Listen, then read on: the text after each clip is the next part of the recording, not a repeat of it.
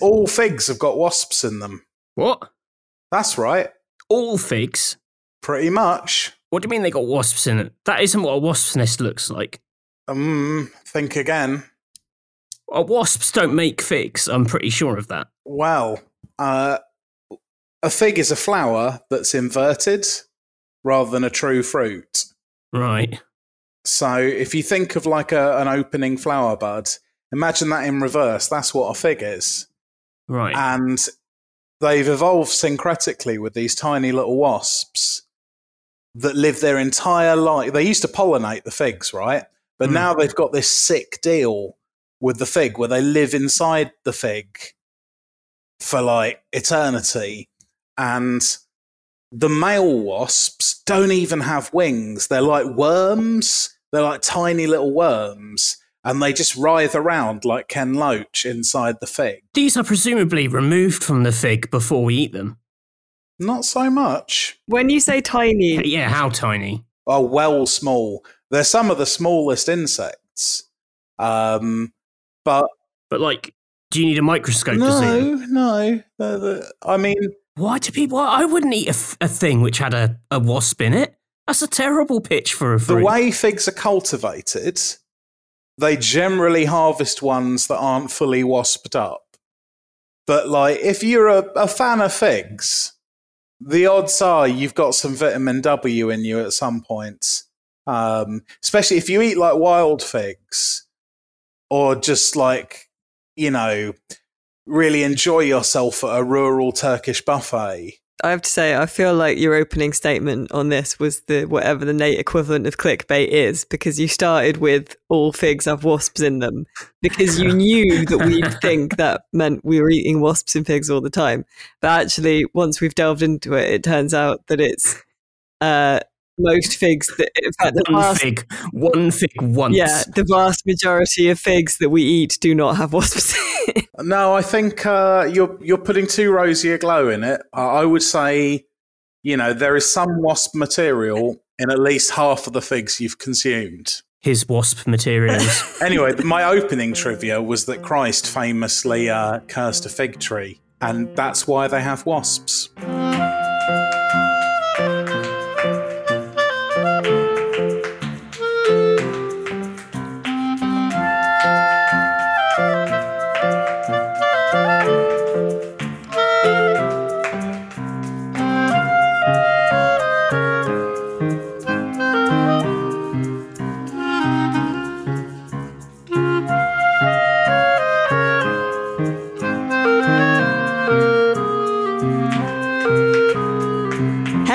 Welcome to episode 127 of uh, the Electronic Wireless Show, the most underrated game special. This is Rock Paper Shotgun's PC gaming podcast, and the only podcast you need, in my opinion, uh, as you can tell by the trivia that we opened with today.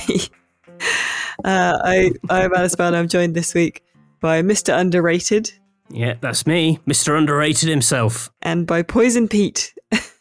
Ha ha! Pass the domestos. All right. Okay. It's Uh, quite, it's quite uh, an interesting selection of people. yeah, it's, it's a character, Poison Pete, isn't he? So, Yeah, he's a, he's a new bit um, uh, I've been developing recently. right. What's his relation to underrated games? Um, well, he thinks poison is an underrated game. He just loves drinking poison. All right. Okay. I I'd like to open with my own not trivia, but my own little vignette, if you will. I'd in fact like to read a recent tweet of Matthews. All right. This is probably going to be one of my insightful game criticism tweets. Sitting in the car in Sainsbury's car park, brackets, they don't let us in as a pair, close brackets, and was suddenly struck by how clearly I could see my reflection in the windscreen of, of car parked opposite. Pulled a few faces at it, only to realize it wasn't my reflection, but a woman sitting in her car. Yes. So I pretended that I was reacting to a hands free call and started mouthing words. What a save!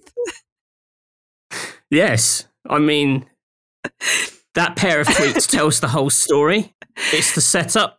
It all went very wrong and how I completely pulled it back round. It started really sort of litfic. It seemed like something that would happen to like a doctor in the middle of a mental crisis, as in an Ian McEwan book. But then, yeah, then it swiftly pivoted to, to cringe. Loved it. Pivot to cringe. That's that's the name of my autobiography. It's just a. I mean, there are a lot of. Was it just a a lady that unfortunately looked a lot like you, or or was it just the distance? Or the amazing thing, well, the, the, well, the amazing thing was was how closely my face, or where I thought my face should be, aligned with with her face should be, and because I didn't expect someone to be sitting in their car, because I always feel quite weird sitting in the car, because we go there and I sit in the car, or Catherine sits in the car, we take it in turns while the other person yeah. goes in, and then it's a bit of a mystery why the other person comes along, given that all they do is sit in the car. But uh, that's, I mean, uh, like it's it's it's very boring if I explain the the logic behind this. Yeah, but there's there's always a um, chance that both of us can go in together. It depends if the man's on the door. Anyway, um, so I don't expect there to be anyone else in the car. So that's why I was like, wow, that face. Like uh, it didn't look exactly like me, but it, it was where my face should be and it, it was face shaped. I thought that is a really startlingly clear reflection. And so you test it, don't you? Just to, you know, make sure it's you mm. or whatever. Yeah. and um, and then I jiggled my head about. That's that's what gave it away because I thought, well, that's weird. Why is it not jiggling? And then I kind of focused extra hard and realized it was a person. What if it's like the portrait of Dorian Gray, and now like that woman will will bear like the withering effect of all of your sins henceforth while you don't age. Yeah, shit, you can drink all the fizzy drinks you want now because it's that woman's teeth that fall I'm not sure that's how Dorian Gray works. No, but... I think it is. yeah, no, that's exactly how it works. Also, I, I also... he doesn't see someone out in public and then transfer that sort of psychic bond onto them. Uh, I also have some questions about the phone call that you faked having. Were you were there any words in particular you were mouthing? Were you did you have a concept of the conversation you were having in in your head? No, I'll tell you exactly what I did. I was reading a book on my Kindle at the time, ah. which is how I spotted myself in you know, and I looked up from it. So I simply read out some sentences from my book. And you you think she was she was fooled? Yeah. She might have wondered why. Yeah, she did eventually get out of the car though, so that was good. But it was it was awkward. It was it was like a very split second. Like I was looking at her. I couldn't tell if she could see me because of the, the reflectiveness of the of the windscreen. Yeah. So I didn't really know what the deal was. I didn't really know what the I didn't really know what the physics were of the situation. Um, so I just sort of went for it a bit and then kind of just looked down and, and I guess sort of pretended that it was a long bit where I was listening rather than talking. Yeah. Um, but she didn't unless she got out of the car out as a like a oh god i can't get away from this situation. Yeah it was an adventure. That's very good. I just i just wanted to to dissect that a little bit. I mean it's it's another entry into my file of you know reasons matthew is mark corrigan. So. it's it, it it sort of bugs me a bit that like the only tweets of mine that get traction are like things where I've been a total boob or like I hurt myself. You know, if I'm like, oh, I've just watched this film, here's a really interesting opinion. Like, it doesn't even get a single like. But if I accidentally eat a Lego brick, then it's like 200 likes, you know? Should lean into it. Also, uh, saying boob is itself a very Mark Corrigan act. So. oh, you look like a boob. There's a scene where he's jogging and he starts off by being like, maybe jogging's what I'm good at. And then he gets a stitch and, and has to stop. And he's like, oh, God, what an idiotic boob I was about 10 or 11 seconds ago. I've been doing uh, vignettes on Twitter again. I used to do them a lot. It's a, a genre of tweet I quite enjoy.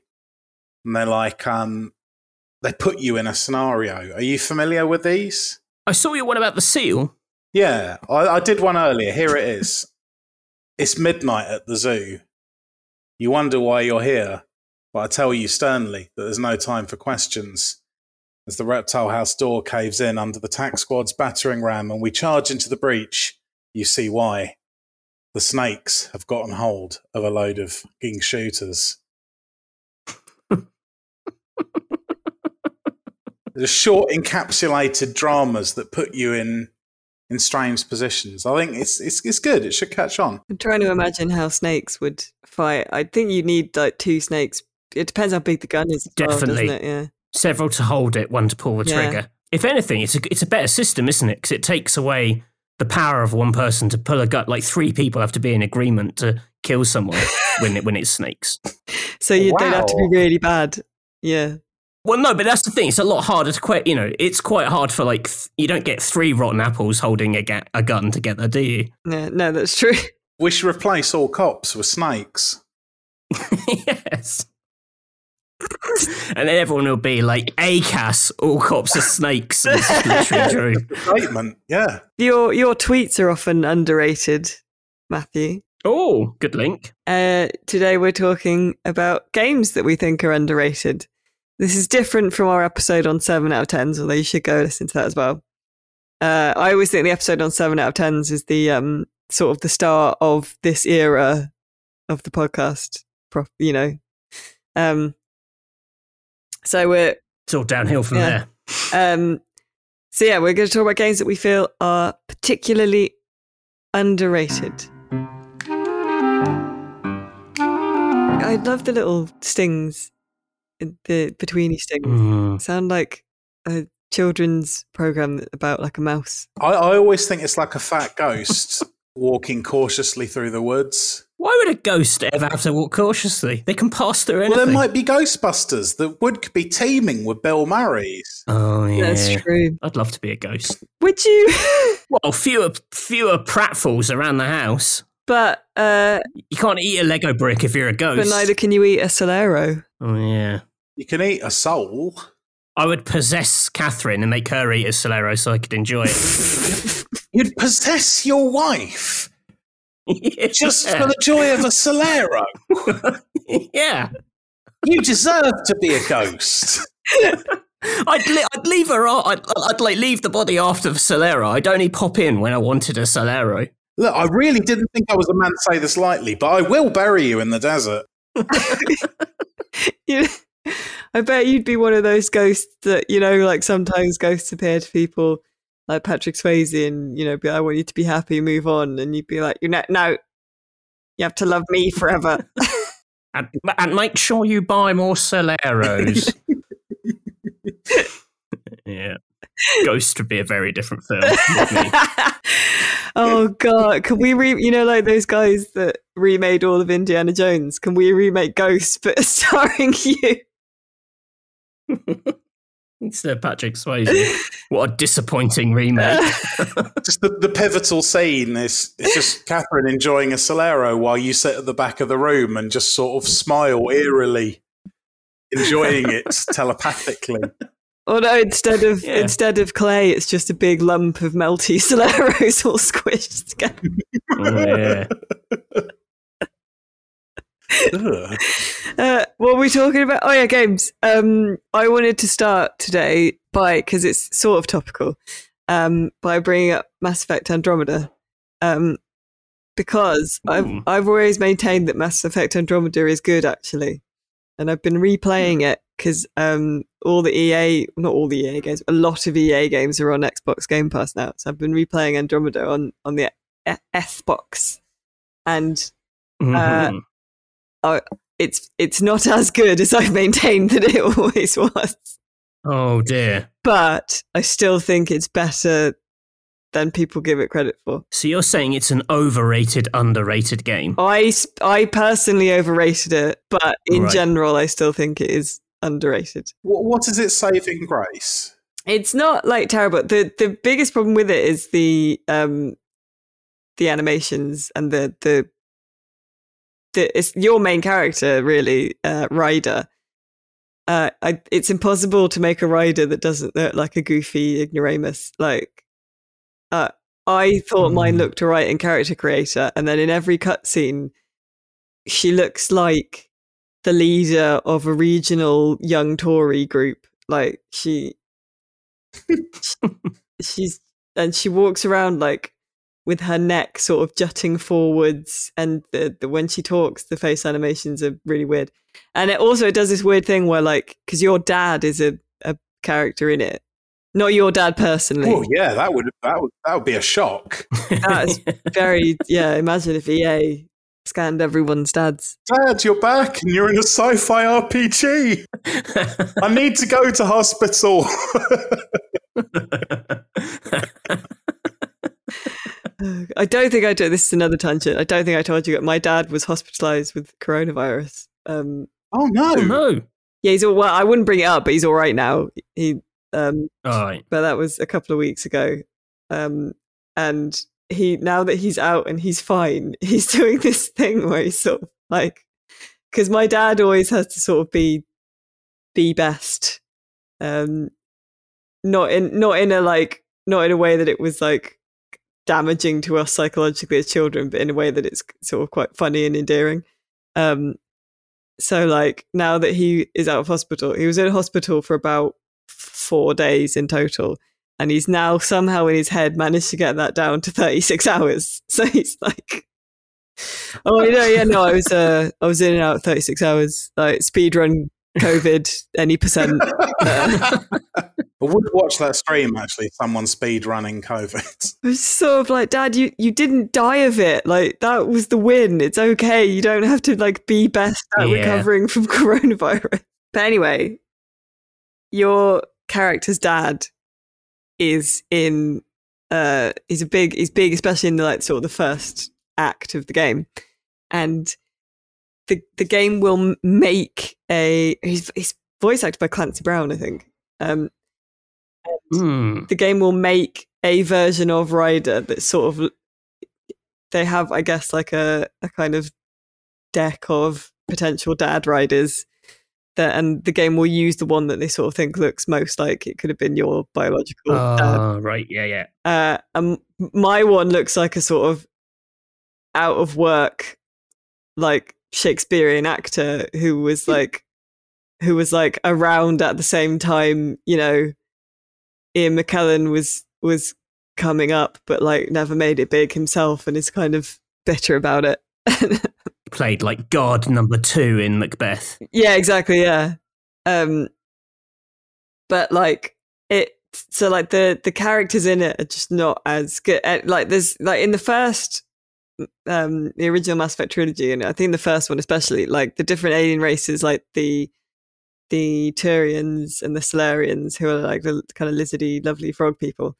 Sort of there were there was a lot of variety of like different, you know, face shapes and and you know stuff like that. And in Andromeda, they just have like like Turian one and like Turian female, Turian male, and then some of them are slightly different colors, uh, or like you know Hmm. Salarian one. So that so it's not as kind of cool and fun in in in terms of like the character and the character design and stuff. But Mm, I mm. think the story itself is really good and had the potential to be maybe a lot more interesting and and brave than they went with it in the end. But like it had, but it has it has that huge problem that all the interesting alien races that you like are in a space ark which got lost, so none of them are there. Like that's how they explain it in the lore. It's just like imagine if only boring humans turned up, Yeah. and you're like, great, can't wait. Well, so Nate, do you know much of Mass Effect? Only what I've picked up by osmosis from you and that one really awakening chat we had about. Um, I was going to say Garrosh, but he's the big man off Warhammer. Um, Gareth. Gareth, yeah. Yeah, Gareth. Yeah, the first Mass Effect trilogy is about like humanity kind of um, fighting to survive alongside uh, alien races that they're sort of in they're in peace but a slightly uneasy peace because the, the there was a first contact war sort of relatively recently um uh and they're all it's about like bringing the the all the race of the universe together to fight against these big space ticks and and andromeda is um the plot of andromeda is that like before that happened an uh an initiative sort of like our mars colonizing dreams now but like these big arks uh of uh humans and uh all the other races like they all did an ark a big ship and froze everyone on it and then spent hundreds of years flying to a, a new galaxy to colonize it so the idea of being being like playing as the colonizing force and meeting new new aliens and it's sort of exploring that and like should we build a, a town here? You can sort of see they sort of did that a bit.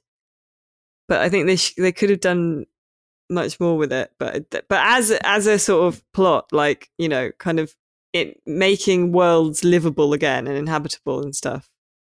And that is quite a good sort of progress marker Mm. for a game Sounds a bit like the uh, the Expanse. There's a lot of that going on in that, isn't it?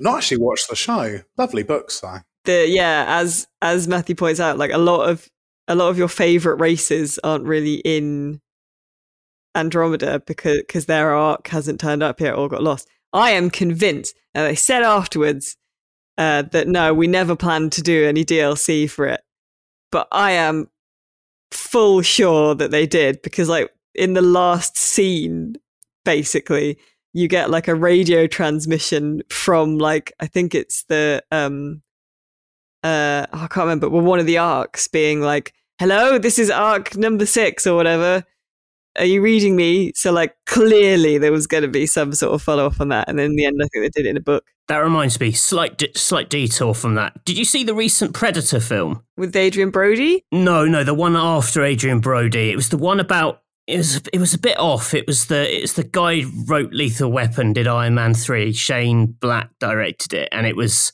all about like sort of soldiers with sort of post traumatic stress disorder dealing with a predator. Um, it was kind of a bit zany, but there was this big thing that throughout it they were searching for the or they were they dug up like the ultimate predator predator killing weapon, and it was like a huge coffin that they had this thing, and they open it at the end, and they're like, inside this is the ultimate predator killing weapon, and you were like, this is definitely going to be Arnie. Like Arnie is going to Yeah. be in this box. like it's what this plot point is for. But then clearly at some point someone said, "Oh, Arnie can't do it, or Arnie won't do it, Yeah. or Arnie isn't it." So they have a human-shaped box, and they open it up, and it's just got like a massive gun in it. it's not even that. I think it's a set of. I think it's like armor. It might just be a piece of uh, like a set of armor, and you're like, "Oh, it's literally a weapon." Like, oh, okay. I guess yeah, that, that makes sense. I mean, you said it was the ultimate predator killing weapon, and and here we go.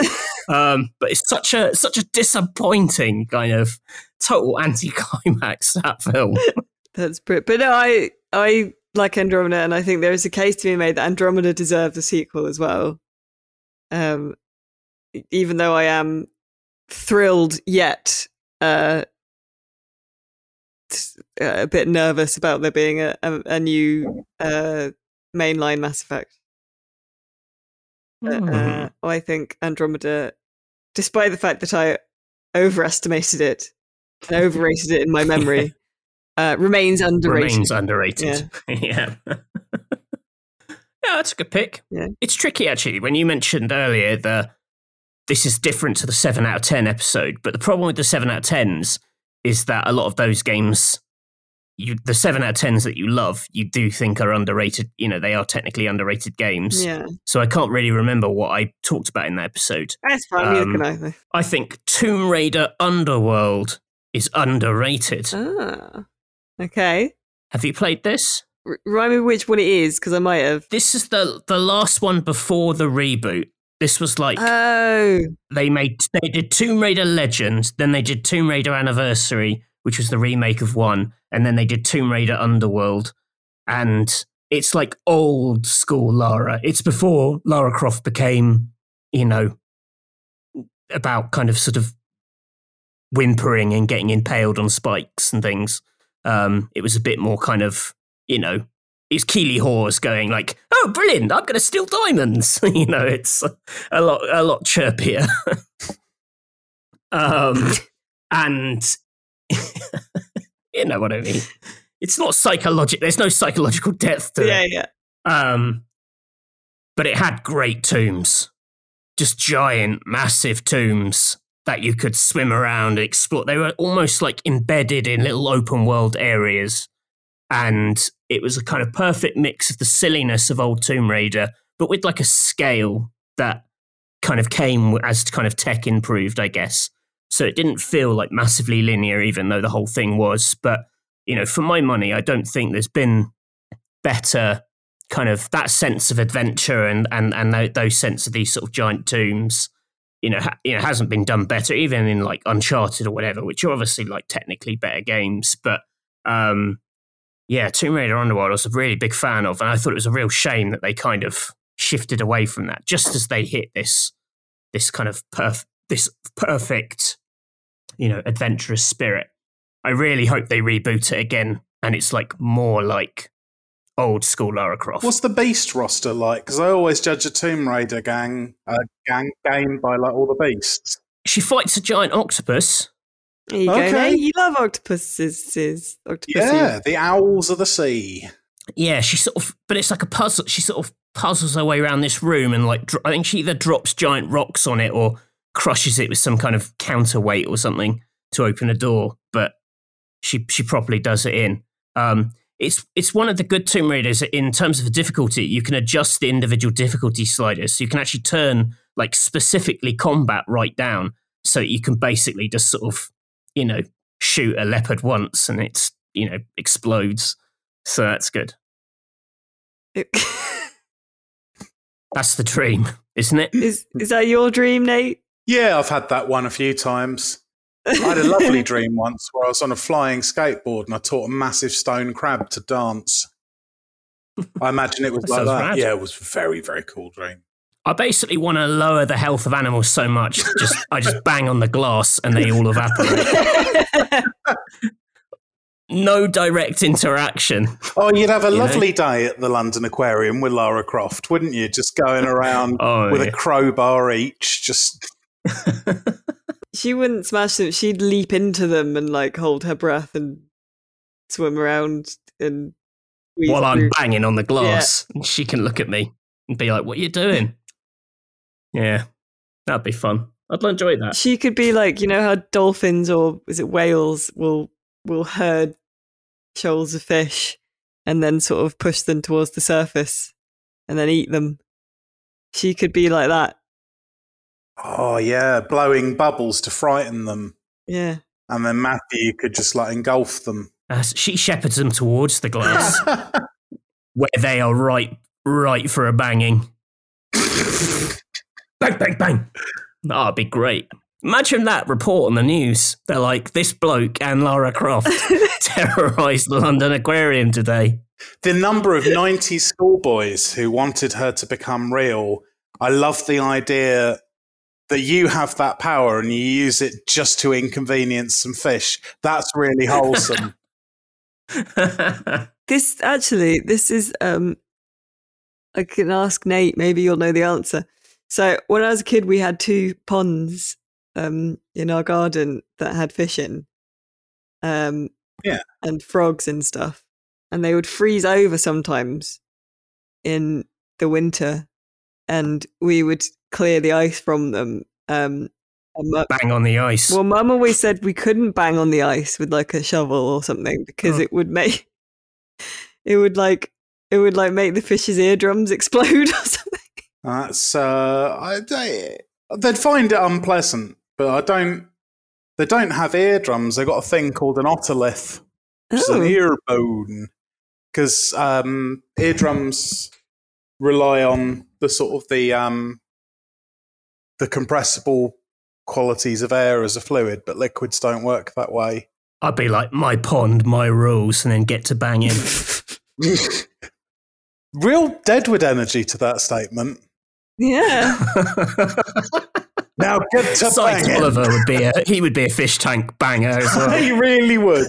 Yeah, no, because um, all, all, my aquarium pumps and stuff don't upset the fish, but I've got one tank with tiny little dwarf frogs in it, and I have to have a silent filter in that because frogs can get upset by noise. So, yeah, actually, your mum might have had a pointer Rooney with that one.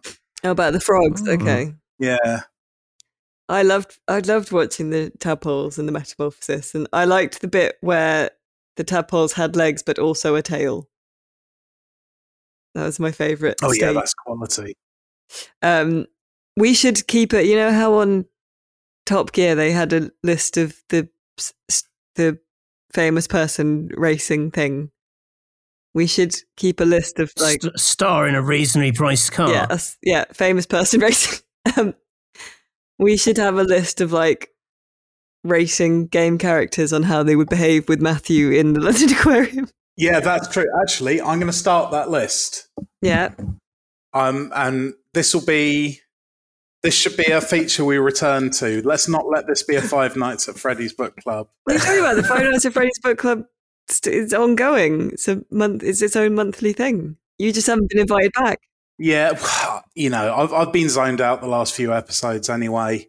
Yeah. Um, yeah, I've been phoning it in. Okay, so Lara Croft would absolutely monster the fish towards the glass, Mm, whereupon Matthew would bang them. Yeah. The glass. Yes, important. Uh, and who did we determine someone else? no, I think Lara's Just that so first. far. Okay. Do you have an underrated game to bring to the uh, to the table, Nate? Yeah, I mean, I think both of you have sort of bought some big Alsatians. Um, whereas I'm just going to bring a pack of, of yipping Dachshunds. Because the thing is, I mostly only play really good games. So, Yeah. you know, I've, uh, I've not played any bad ones, really. Uh, but, or, or I just thought they were rubbish. I have got some honourable mentions that are games that don't get talked about as often as I think they do. And like I say, I've got a little little herd of them. Okay. So, Okay. Star Wars Rebellion is one. It was called Star Wars Supremacy in the states, and it was it was in the late nineties, and it was a Star Wars grand strategy game. Oh, It was really good. You could build like you know hundreds of the the big Imperial murder dairy lees and multiple Death mm-hmm. Stars, and you know there was quite a lot of broken systems in it. Like the fleet battles were a bit rubbo, um, but then there was stuff like you would have this massive roster of characters who are all the lads off of Star Wars, Mm. and you could just send them to do all sorts of missions. A bit like your agents in a Total War game or something. Could you marry them Crusader King style? Yeah, yeah. I forced C3PO and R2D2 to have nine generations of inbred robot children, and then uh, Chewbacca, who was the Pope, ate them all. Um, crunch. Yeah, that was uh, it was dark. That was a good one. Um, one I quite often give a shout out to is a nice little title called Pre Dynastic Egypt. Uh, I did a Have You Played on this a while ago.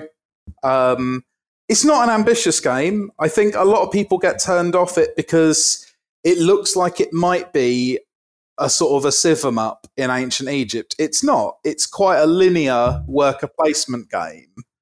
Um, it hasn't got a massive amount of replayability, but it's really lovely. It's a properly nice way to spend a few hours and learn a lot about um, Egyptian history. It's got a follow up called Egypt Old Kingdom, uh, which is also great. The first game's called Pre-Dynastic Egypt. Yeah, yeah, because it's the pre dynastic. That is a that is a terrible name for a game. yeah, if it was called like Slaughter of the Pharaohs, it might have got a bit more. Yeah, Exactly, definitely. I mean, that's that's terrible. Just call it Egypt. Just don't. Yeah, but then how would you know which period of Egyptian history it was? Yeah, but you know what? You're not, like I wouldn't touch anything that started with pre-dynastic. I I would I would get my hands all over it, and I did.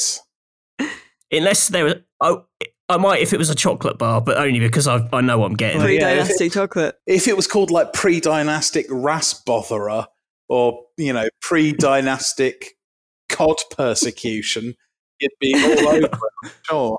Well, there, the second half of it is doing a lot of the heavy lifting and, and cancels out the first half. But pre-dynastic, I'm just seeing that on a box. You'd be like, What more do you want? Egypt. Like that's thematically massive. It's just such a long word for a box. Oh It's true. God. Matthew, you should start a PR company. Yeah, I'd be like, don't call it that. Call it call it Mega Egypt because Mega is an exciting word to start anything. Egypt Max. Oh yeah, even better. well, what about Atom Zombie Smasher? Yeah, that's all right because atom's kind of a sexy sci-fi word. Yeah, well, that's a game. Um, Atom's a sexy sci-fi word. Yeah, isn't it? You're like, oh, atoms, interesting. Sexy atoms. yeah. Oh, this this molecular structure looks a bit like a bottom. Matthew peering through his microscope and giving a little titillated chuckle. Yeah. I call this chemical bumzine.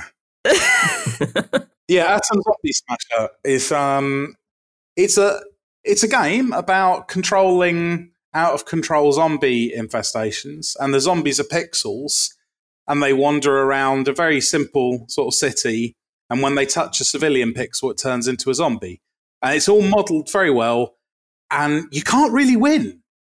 Uh, you've got like snipers and artillery and things, and you're just trying to save these cities, but you won't save most of them. It's extraordinarily bleak. Um, and it's if you ever read World War Z or Z, um, mm. that one, it's it weirdly feels a bit like a game adaptation of that in terms of the tone.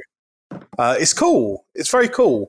Um, again, there's quite a lot wrong with it, but there's enough that's right that I think it's definitely worth a look. Mm. And two other little chestnuts in my fire. God, you've got loads. Yeah. Uh, well, I just looked through my Steam library and, and thought which of these are a bit rubbish. Um, but, but I like. Um, this one isn't rubbish, actually. Secrets of the Menhir Forest. Um, this was made by the same people as Legend of Grimrock.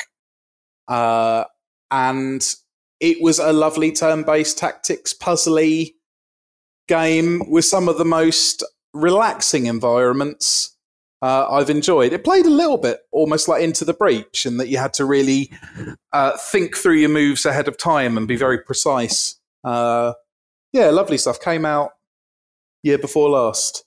And finally, um, it's classic mate, one Warhammer 40,000 Battle for Armageddon, uh, which is a hex based ugly as sin war game uh, about the battle for Armageddon, or one of the three of them uh, that are in the, the Warhammer setting, because it doesn't do things by halves. Right. So, sorry, Warhammer has three Armageddons. Three. There's a planet called Armageddon.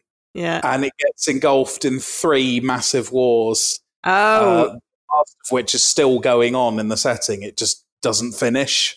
Oh, so three. But I thought hmm. there were three different Armageddon.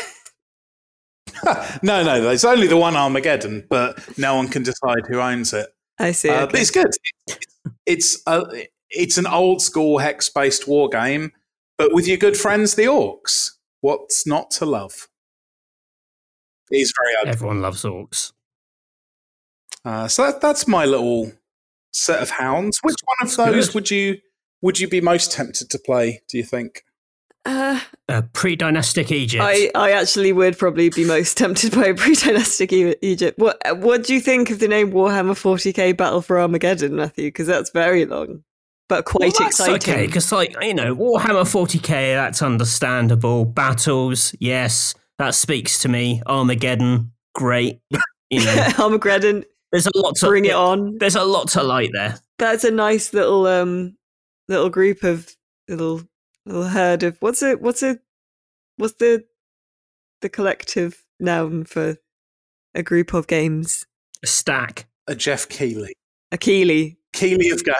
It's a nice Keighley of games you brought to us, Nick. Did you have any others, Matthew? I really, really rate. I, I rate the. Uh, have you played the Hand of Fate games? The card games or the yeah? yeah. No, I have not. The, well, they're, they're, sort of card. They're sort of card game. They're like RPGs, but the story's kind of dealt by a kind of get a card dealer. I, I can't remember the name of the character now. It's like a game master, but it's basically you sitting opposite this kind of creepy, creepy person putting out cards, and each card becomes like uh, you know a branch in the story or a you know, it might be you're ambushed by orcs, and then you play like a little third person kind of fighty game. Um, it's a little bit like sort of Fable in the actual when you're actually playing it, the way it looks and the kind of world it's set in. Mm. But I really like this idea of this sort of, sort of quite episodic little adventure that was kind of crafted on the fly by what cards get dealt, and you know, it's kind of a sort of flip of a kind of deck building game in that you aren't really you know you, you're not building the, the, the deck that you're going to beat the adventure with. Mm. you're kind of building the deck that becomes the adventure. So you want the you want cards to be in play that are going to benefit you. So if you've got like the the amazing you know you found a sword in a fairy glade card or whatever and that gets dealt you want that earlier in the adventure or whatever. Um i just thought this was really neat. Um hand of fate 1 was great. Hand of fate 2 just blew the idea up in a really fun way. And I think it is like, you know, relatively critically acclaimed, but it feels like a series that no one's played, which, you know, it's quite underrated. good People pitch. should play it. And a Fate too. It does sound good. Yeah. It's good. It's it's great. It's like good good, good little tone to it. Um I think RPS liked it a lot. I, th- Hmm. I remember it getting good reviews. Um, I wanted to briefly mention, and this is sort of cheating a bit, maybe because it's in early access still. Um, but Foundation, which is um, a medieval city builder um, that is it's added to all the time, and it's very. Um, it doesn't have a grid system in the same way that most city builders do. So it's very you make very lovely free form natural um looking towns and cities and you just you you paint the areas that you want to designate for housing and in, Right. in industry and stuff and so it all grows very organically and the the paths and the roads like you don't build any roads your people build them by by path finding basically um between Yeah. what you, you've built and it's really really lovely and they keep adding stuff to it with bit like uh, artisan systems and stuff and you build um for want of a better term i guess they'd be you know the wonders that you might get in other kind of city building type things uh like castles and stuff. You Mhm. build them how you want them. So you can you build like d- different wings on them and sort of choose all the architecture yourself and just how much you build and how tall you make them and stuff governs how the the the cost of building them basically. But um we've talked about it or i've talked about it on rps quite a bit um and i just want more people who like that sort of thing to play it because it's so relaxing and nice and there's no sort of there's no real pressure. Um you just build like a nice very picturesque town i like it a lot Alice's uh, diary articles about it are very good as well. You should. they uh, they added a tiny feature because of my imbecility basically um because you you can stockpile um re- resources in it and um my um villagers were really hungry and were just uh, really hungry and miserable because they were only eating like berries even though i had like 200 loaves of bread they were refusing to eat the bread and I wrote an article about how my my villagers were idiots. And then I got a message by the developers saying your screenshot shows that you've stockpiled the bread, which means they're not allowed to eat any. so so basically, I was like a lord standing on a huge mountain of bread, yelling, oh, total bread lord. "Yeah!" I was yelling like, "Why are you idiots hungry?" Whilst keeping all the bread for myself. for a bakery simulator, Total Bread Lord. That's really Oh, good. yeah. We come up with so many good concepts for games on this podcast. If I was if I was a game developer, I would I would be listening to this on a weekly basis Yeah. for just everything. Oh yeah. I'd get all the ideas from here. What to name your? Pre-dynastic bread lord. Pre-dynastic bread. Now you're talking. It's bread Yeah. made of honey and spelt. But yeah, and so anyway, after that, they added when you stockpile something in the game now, uh, it has like a, a red exclamation mark next to it, so that, so that idiots like me won't forget they've stockpiled something. Um, but it's got new. I think the new UI's in it now as well, so it looks very pretty. Um, I should play it again and write about it again. But anyway, uh, Foundation, it's very good.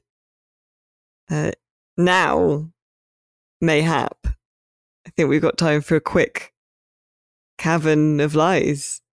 Uh, if you lads want to do a sting. The Cavern! Absolute. I didn't realize that was happening this week. Yeah, sorry the place is looking a little bit uh, threadbare. It's just me this week, Poison Pete, uh, All right. looking after the place. Um, well, I don't know, Anthony Hopkins or, or whatever is away. Uh, do you want some? Do you want some Dettol? no. Oh yes, please. Go on, knock yourself out. Go on, mate.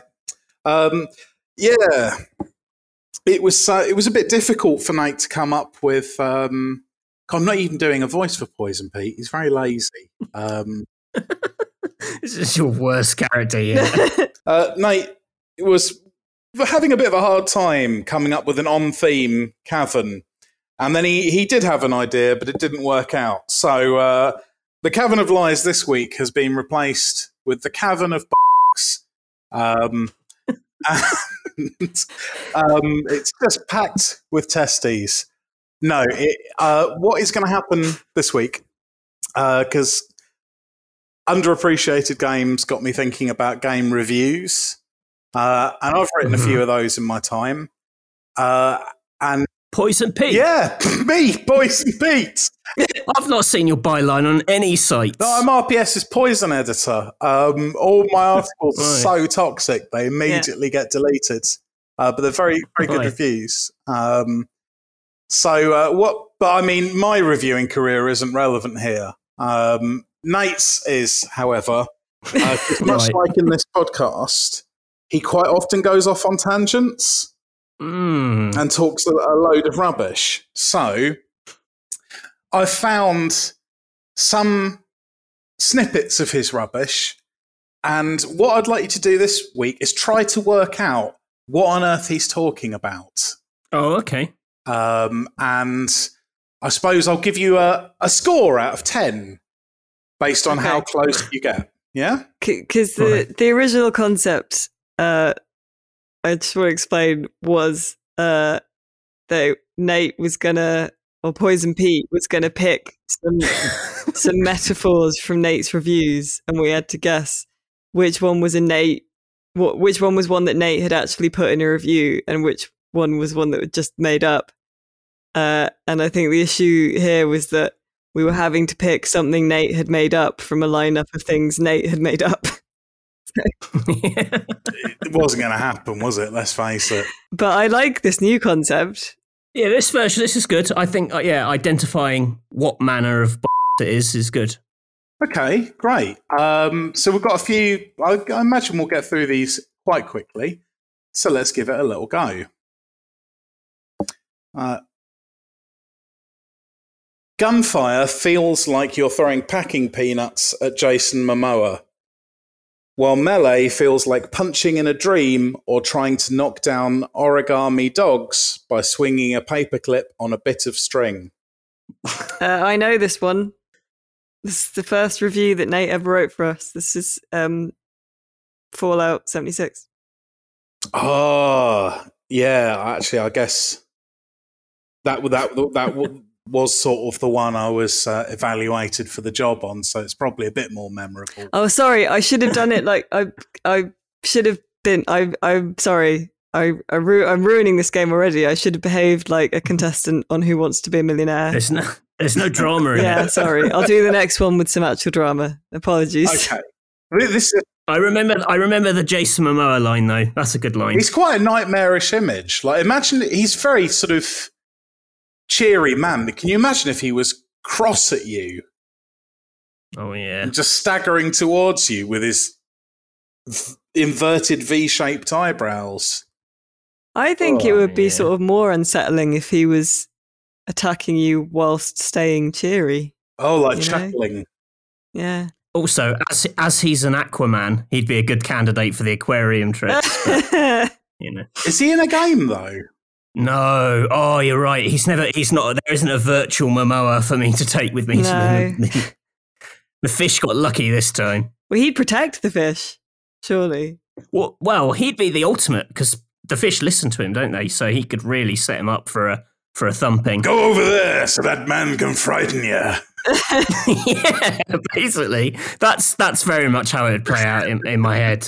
This isn't like how they would help you frighten the fish. It's like how they would behave with you at the London Aquarium. I don't think that everyone you take oh, with you is. Oh, right. So not all of them would be. Not all of them would naturally be up for No, it. No, I don't think anyone would naturally be up for it. Well, Croft was. She was right in there. She's jumped straight in. But it's not. Anyway, sorry, Nate. Continue. Sorry, Nate. What am I describing here? The machine had the faint air of a sickly Victorian child resurrected as a sullen robot a century after succumbing to an ill defined but fatal spluttering sickness. right, the machine. So robot, It's a or, robot. or possibly because he does personify things quite a bit. So it could be like a Factorio. But the fact that he's. Oh, right. I, I s- Read it again. I'll give you a clue. It's a machine in real life. And I say it had the faint air of a sickly Victorian child resurrected as a sullen robot a century after finally succumbing to an ill defined but fatal spluttering sickness. The machine in real life. Mm. Yeah. He's not describing a P- like a PC, is he? Oh, Oh yeah, maybe like his old PC or his old laptop. Trying to run like a, a, a very intensive total war or something. No, that's a good shout, Matthew. You've got it. It was uh, my first ever PC, a 1995 Packard Bell, uh, attempting to run, I think, Comix Zone. Well done, Matthew. Splendid. I'm a student of Nate's. b- We're gonna. oh, wow. Spicy. We're gonna stay in the late 90s as your clue for this one. And what game am I uh, relating my experience of here? And so I walked north into what appeared to be an endless war between monsters and men. Brutes appeared around the clock and were fought back by endless waves of players. It was like the opening scene from Enemy at the Gates, where the Red Army conscripts are herded off the train and straight into the hell of Stalingrad, only with ogres and wolves instead of Nazis. I think I tried to fight a bat, but after my mule was guzzled like a braying pixelated kebab by a passing Ettin, I gave up and did some panic mining. It's going to be an MMO of some sort. It's other players, Hmm. but I'm not very good. I haven't. I because I've not really played any MMOs. I don't really know. Oh, okay. I'm trying to think what. Oh no, I don't know. So I was gonna say it sounds sort of, of Warcrafty, but I don't know if Nate's ever played Warcraft, but he has because he streams some some Warcraft in character. But are there Ettins in? Yeah, that's I don't know. No, because the, the ogres are two headed in World of Warcraft. Think earlier. oh no, hang on. I edited something today where you were talking about ogres because you really like them. Maybe it's a Warhammer, not a Warcraft, but I don't know enough about Warhammer. I'll give you one final clue, and if you don't get it on this, Poison Pete is is going to tip some uh, some Mister Muscle in your Okay. thermos. um, so it, it it was an MMO based on a a popular and long running series of RPGs in the nineties. That's every MMO. Yeah, get some of this uh, top quality quick cleaning Oh, product. it's- it's- down here. it's- it's- an ultimate, uh, th- an ultimate Oh, Saved by the Bell. Ugh, It's Ultima Online. no, okay, very good. Thank God you're with me, Matthew. I saved our thermoses from the Mister Muscle. Both me and my dad were now anvil chinned, humpbacked nightmare men, scurrying aimlessly around on hideous Popeye legs and grunting. Is that just a memory of childhood? Yeah, yeah, that, that was just some nostalgia. I'll get back to the game. this was from a review. Something that you played with your dad. No, no, I, th- uh, he, he was part of a convoluted metaphor that I cut, Oh right. giving the game away. All right, read it again. Sorry. Both me and my dad were now anvil chinned, humpbacked nightmare men, scurrying aimlessly around on hideous Popeye legs and grunting. Anvil chip, Get muscly. big muscly legs. so, oh God. Um, What games have got just absolutely hideous player characters? Oh, Gears of War. oh, Is this Gears? Ta- is this Gears? Oh, Gears Gears Tactics. No, Tactics? it's a good guess, but they at least have some sort of like internally consistent proportions. Yeah. This is a game where you uh. can. It's got character creation sliders, but they're cursed. So whatever you do with them, you end up making an offense to God. is that a, is that literally a, a bullet point for the back of the box? Yes. Oh. They couldn't do a Monster Factory episode on it because like everything would just look like a normal character from the game. Did you review a wrestling game? Oh no, No. but it's, it's very much got the, the the visual energy of one. oh, I don't know. Like a Con- some kind of Conan game? Oh, you're getting warmer. I, I was going to say, think of what I've written that's got brutes in it, but that's like They're all, everything. yeah. Even if the game doesn't have brutes in it, you find a way to compare something in the game to brutes. I just love brutes. Oh, go try some of this, Alice. It loves the digestive system you hate. No, go away, Pixel Pete, Poison Pete. Oh, Oh, it's tricky. it is tricky. Uh, open the door, get on the floor.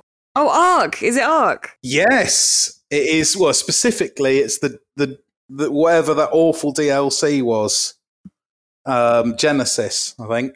A bit like when me and my my dad, uh, when I was a little kid, we used to go around in the woods, and I'd basically cajole him constantly into being my tour guide on an imagined dinosaur safari. and I was saying Ark was like that, but but horrendous. Uh, so there we go. Um, Nice. next one. There's a cool old woman you visit to get more herbs and that, and she's got a long laundry list of local monsters for you to do in. One of them, some sort of turbo ghost who lives in a well and then comes out of it all on fire to absolutely dismantle people. This is is this The Witcher 3? Yeah. You, you smashed it in one. It's the Noon Wraith, isn't it? The first Wraith. Yep, that's how evocative my summary of The Witcher 3 was. Turbo Ghost. It's accurate. What animal am I describing here? Horrifying, beautiful thing, like the vengeful spirit of a burned down rug warehouse.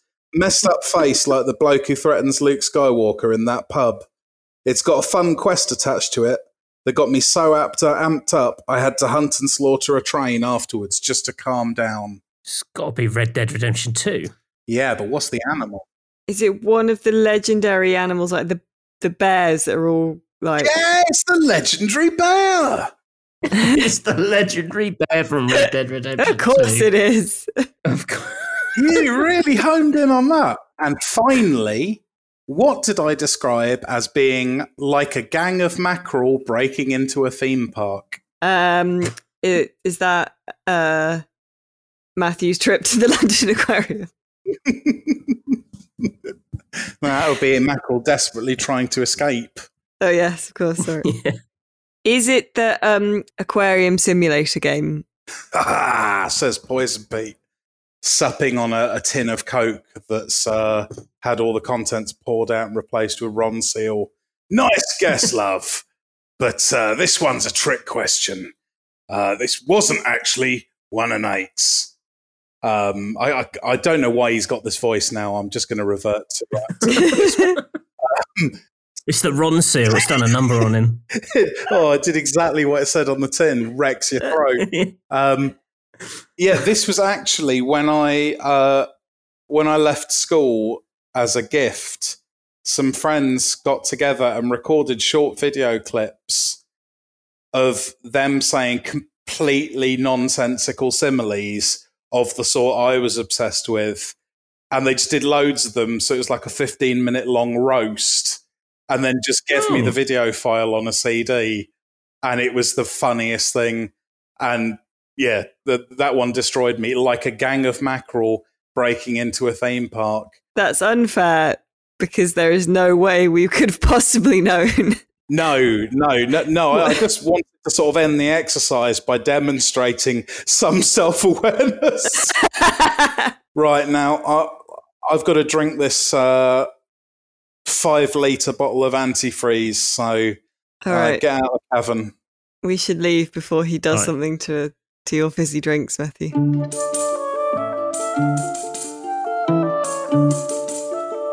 Thank you very much for that uh, unusual Cavern of Lies this week, Poison Pete. That was fun.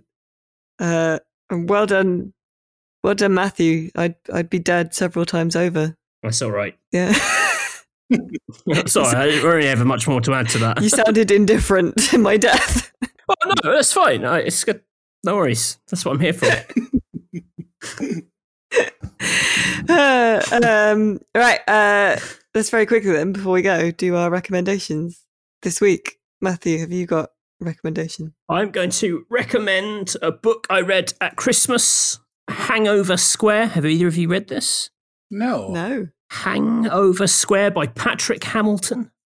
Um, written in the 1930s, I think, about a, a group of like mates who just get horribly drunk all the time. And this this bloke who has, uh, oh, it's really depressing. He's like obsessively in love with, with one of the, the, the, the sort of the women in the group.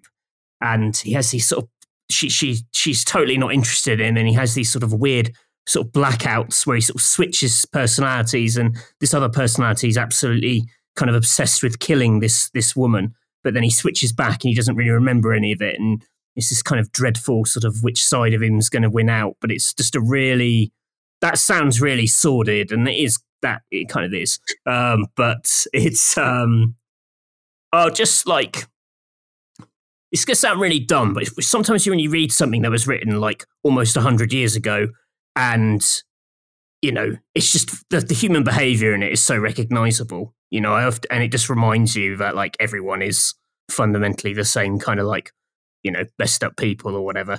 Um you know 100 years isn't that f- f- long ago for this particular exercise but yeah i really liked it.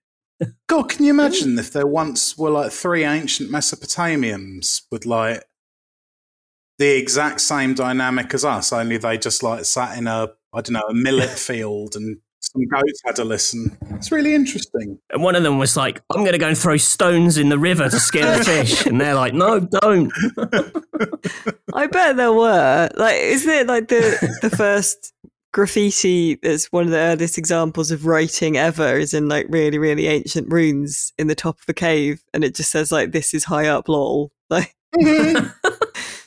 and like all the graffiti in Pompeii is all like for a good time call you know, Longinus and stuff.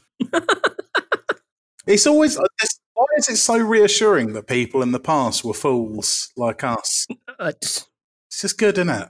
Yeah. Well it's oh it's great It's like that. Um, uh, I think it was George Carlin who said, like, if you think of how stupid the average person is, and then realize that half of all people are stupider than that. Anyway, thank you, Matthew. I'm going to recommend uh, WandaVision, which is on oh yeah Disney Plus.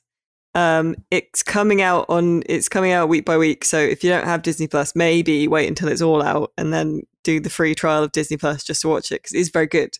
It's maybe better if you watch it without realizing what it is doing, but it's probably the most different and refreshing thing in in the Marvel universe for a very long time, and it's very good. It's stars um, Wanda and Vision or you know the Scarlet Witch and Vision from the Avengers um, in their own uh, TV show, which is essentially a sort of um, uh, it's a take on old sitcoms, uh, and uh, it's very good. It's very funny and it's interesting because it's it is um, it's kid friendly. Like children can watch it and they will, I guess, enjoy the kind of there are some sort of funny slapsticky moments in it, but it's also very much um, taking off, um, you know, the old kind of what's the one where a guy's married to a genie, or the one where he's married to a witch, and it's basically the same sitcom. It does. It's it's a strange departure for the MCU, though. It's like if they just randomly made like you know a Keith Floyd cooking show, but with the Hulk. Well, I mean, there, there's there's more to it than that as well. There is there is a kind of you know sinister layer and what have you, but it's very it's really good. And it, but yeah, it's kid friendly, but also like they're not going to find the parody aspect of it funny because I have no idea what it's parodying. But it's very it is very Oh, funny. so there is like an in-universe explanation for the format that yes, there is. out. Yeah, They're Um, probably like trapped in a simulation or something, aren't they? Kind. mm, If that was correct, just edit it out. I don't want to ruin it for anyone. Well, it, it wasn't. Uh, it anyway. Um, But there'll be something going on. It's not just going to be a silly sitcom. Yeah, no, there's, but there's, it's- there's obviously going to be some some shenanigans. but it is it's very very good, and it's worth.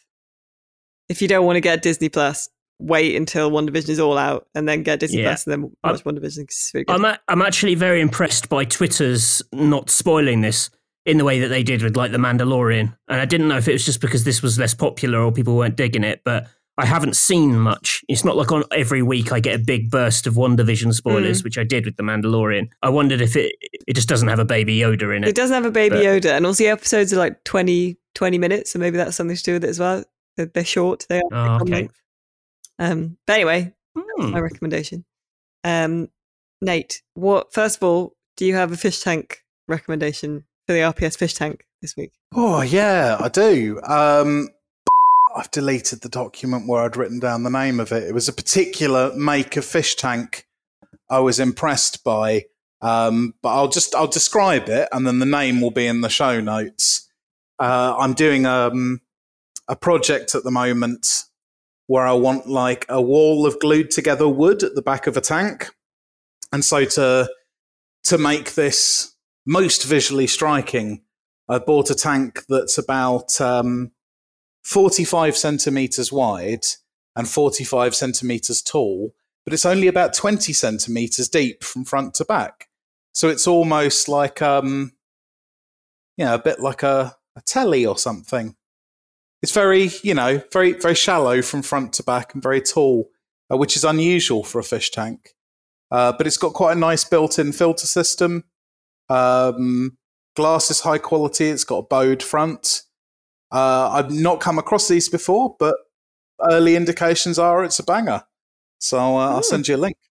Lovely, thank you very much. Uh, and non-fish tank recommendation. Well, no, because I was originally going to recommend the audiobook of Nomad by Alan Partridge uh, because it's essentially an Alan Partridge audio drama. It's extremely funny and one of the few things to make me laugh out loud in a long time. So let's just go with Alan Partridge. Thank you very much, lads, for joining me uh, on this uh, episode 127 of the Electronic Wireless Show podcast, the uh, most underrated game special. Uh, this is Rock Paper Shotgun's PC gaming podcast, and you can find Rock Paper Shotgun on uh, Facebook and Twitter. Just search for us. Um, you can find us on YouTube, uh, youtube.com forward slash Rock Paper Shotgun. Paper Shotgun, gun, maybe at the end. I can't remember. Um, We've got merch, uh, teespring.com forward slash stores forward slash rock paper shotgun. Uh, and uh, we have Discord uh, that uh, you can join as well. It's all in the show notes. And uh, there's always something else I forgot. Oh, yeah. Uh, if you tweet about the podcast, don't forget to use the hashtag fatblood and hashtag big oats and the hashtag Heart Squad, which is what you, dear listener, are part of for listening to the Electronic Wireless Show. Uh, thank you very much once again for joining us. Uh, thank you, as ever, to Matthew Castle, Mr. Underrated. Thank you for having me, That's absolute. If you were like a stripper, that, Mr. Underrated. imagine if Mr. Underrated was a character in Magic Mike as well. Pony by Ginuwine starts playing, and then Matthew McConaughey is like, "And ladies, Mr. Underrated," and then you you come out. And people are like, ah, no, no, I think the level of rating is right. Uh, I think. Oh, I'm sorry. That's I. That I. I feel like that was really mean. I'm not. no, that's fine. No, it's it's uh, the the notion of me being a male stripper is is very humorous. I decided what my burlesque name would be, by the way. Is it Poison Pete?